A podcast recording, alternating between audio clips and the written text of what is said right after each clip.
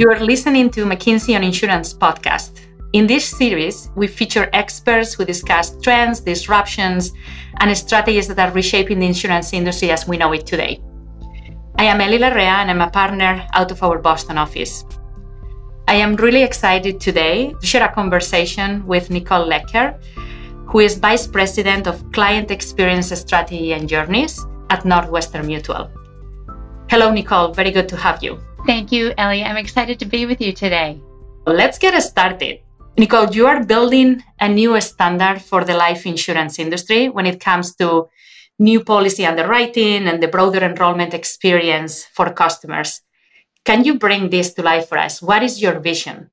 Yes, of course. So, first, as I think about putting that vision um, in place, I want to put it into context. Northwestern Mutual is a 166 year old mutual company, and we exist to free Americans from financial anxiety. We know that buying financial products can be really difficult and time consuming for our clients. And with life insurance, it's a product clients typically don't want to think about. Addressing your own fears of mortality and the uncomfortable thoughts associated for planning the what if I'm not here to provide for my loved ones. And the last thing we want to do when a client is taking this critical step for their financial future in buying insurance is to meet them with a cumbersome and invasive process that creates additional anxiety. So, our vision is on creating a leading client experience for all of our product purchases and shifting the paradigm of risk selection to remove that anxiety and the long, cumbersome steps that it takes to buy insurance. So we're truly redefining how clients will experience life insurance in the future and reimagining the journey of buying insurance. Sounds like a big endeavor, Nichole. Can you like maybe bring it to life for me with an example, right? Like why is that that painful for customers? Uh, why does it mean so much to them what you are doing? Yes. So why is it painful if, if you've purchased insurance recently? Um, oftentimes you have to work with an advisor, you complete paperwork, go get a medical exam, provide fluids, give blood, and then you often submit the application and you wait and you wait and you wait. And oftentimes they'll come back with an additional request or maybe they need additional insights on your financials. And it just, every time you go back to a client, it creates that sense of anxiety around, well, do I want this? do I need this? Do I do I want to like continue to go through this process? And that is exactly what we want to avoid. We want people to come in and be confident that they want to address their financial needs and we want to make it simple and easy for them without jumping through a tremendous amount of extra steps and hassle. I would imagine it has, has taken a lot for you to bring this vision to life. What did it take to make this happen? What it truly took was having one, a clear vision of where we wanted to go. What do we need to achieve? Having aspirational goals, a sense of urgency, enterprise prioritization, and support and guidance from our senior executive leadership team were all critical to mobilizing the organization with a common objective and sense of purpose. This truly was an enterprise effort with teams supporting from nearly every function, working together day in and day out identifying the right talent and teams, and establishing the right structure and cadence to bring all these parties together was instrumental to move at scale, the pace, and to keep all the teams in sync as they navigated the complexity. So, you just mentioned that senior leadership support matters, and indeed it does. But how did this manifest in a day to day basis? What did the senior leaders do differently? This was truly a top down driven initiative, and we had active engagement from our CEO and key members of his team that were partnering with us on a weekly basis to continue to problem solve and clear the roadblocks and hurdles that we had as we were driving this work forward. Because this was a true transformation effort, we didn't have all the answers we were learning daily, sometimes hourly, and we'd have to go into conversations with new insights, new information. They ultimately got comfortable with us making amazing progress and addressing the right problem areas and challenges and our ability to be proactive and moving forward instead of you know reactive and not having you know and getting mired down in some of the the mess and then I think one of the other things that was really powerful as we think about the mindset shift required for all leaders was This initiative was truly an enterprise focused initiative, and it required all of the functional leaders and department leaders to work outside of their day to day responsibilities and collaborate and problem solve for the enterprise. And that role modeling was critical, and it helped the teams that were problem solving on a day to day basis naturally break down those barriers that were typically there as you're driving, you know, your regular day-to-day operations.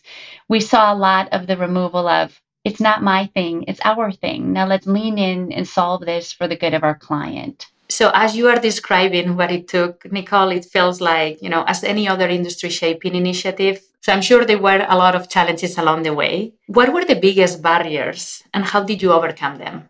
there were a lot of barriers to this, as many industry players would have, especially in established organizations like ours. One, the technology environment was incredibly complex, and navigating an end to end digital transformation seamlessly while you're still operationalizing and mobilizing on your day to day needs was incredibly challenging to manage. Additionally, speed was a critical part of the initiative, and we needed to overcome some underlying cultural mindsets. This was an incredibly complex problem, and it required our teams to work and think differently. And Nichole, what about talent? How did you make sure you had the right skills? So, traditionally, our teams made decisions through consensus. We didn't simply didn't have time for that with this initiative. It required us to break the work into smaller, integrated teams to own the solutions and make the decisions at a faster pace. The trust and empowerment of these teams was critical. And while it was uncomfortable at first, it was truly amazing to watch the team build confidence in time and really drive the outcomes. We also know, you know, we were more internally focused. Our teams tended to operate in silos, aligned to our capabilities and to our product lines. We had to change that because we needed to solve for the client. Our teams needed to collaborate cross functionally, and we had to keep the client at the center of every discussion, which truly changed how we made decisions, how we solved the problems, and how we needed to work together to make the reality come to life. With this initiative, we had to learn to be comfortable with ambiguity. We embraced the learnings, and the progress was more important than perfection. We also had talent and skill set needs. We had teams that had different levels of proficiency working in a scaled agile model, which created needs for role clarity. We had to improve our deliverable quality because we were working across so many different teams, both on product and technology teams, and required us to do just in time training to bring the various teams to an equivalent operating model. I often hear across many of my clients technology as one of the barriers, the big challenge. What was the case for you? We also learned about uh, the need for greater technology coordination. So, the complexity of this and the ecosystem of the people, process, and technology changes required us to have robust program management to allow every part of these changes to be carefully orchestrated and sequenced and tested and validated to ensure that when we roll the product out that our people were informed of the changes. They were well equipped to support it. Our technology was working seamlessly, um, and all the pieces moved together simultaneously. So we had a lot of work to do to coordinate this from end to end as well. Right. So you are describing some very major like shifts, right, in the way that you that you work, right, uh, across processes, technology, talent. But it seems like most importantly in terms of ways of working, right, a lot of new mindsets and behaviors that that came to place. One question on my end, Nichole, is I'm sure there was a moment, right, when you knew that this was going to happen and it was going to be a success and you were going to get to the vision. And there was no turning back to the way things were done before. Do you remember that moment? That first moment was when uh, we watched our first case go through the end to end straight through processing experience. I recall it, it was a weekend deployment and it was after 10 o'clock at night. And there were probably 100 of us anxiously awaiting and monitoring the Slack channel, watching as the case cleared every step in the process, every technology piece. And so when that first case went through end to end, it was incredible because we had gone from having this aspirational goal to drive significant automation. And that was before we even had the end to end digital capability. So we needed to have an end to end digital capability, and then we needed to build the mechanism to have it go all the way through the experience straight through. And so when that moment happened, about six months or so after we started this initiative, it was so encouraging and it was so amazing to watch the team feel that confidence uh, and that shift from you know a few months prior they were telling us there was no way we could do this. There's no way this is going to happen. To them seeing now that after six short months they were able to make it happen. And i think that was truly a defining moment because they got to instead of the i can't we can't do this to now we have done it. Now we can do this. And now we have to take it and scale from this point forward and the second moment I would say that was really um, impactful as well um, was this, the timing of our nationwide launch. And we had some new functionality that we were testing. We needed more time to work with our distribution teams to understand if the capability was going to work. And I remember that we had to delay what we thought was our original nationwide launch time frame. So instead of a 12 week rollout, we were forced into a two week Big Bang rollout because we had to thread this very narrow window of time of when we could actually make this scale to our entire distribution across the country. And the teams did such an outstanding job. It was virtually a flawless rollout. And that ultimately gave us the foundation to scale the capabilities and achieve the ultimate target by the end of, you know, the years. What advice would you give to those other leaders in your industry, across industries that are going through similar transformational journey? I think first and foremost, I would say it's really important to focus on what your clients need from you. Don't let your internal processes or institutional guardrails be your barriers to innovation and transformation.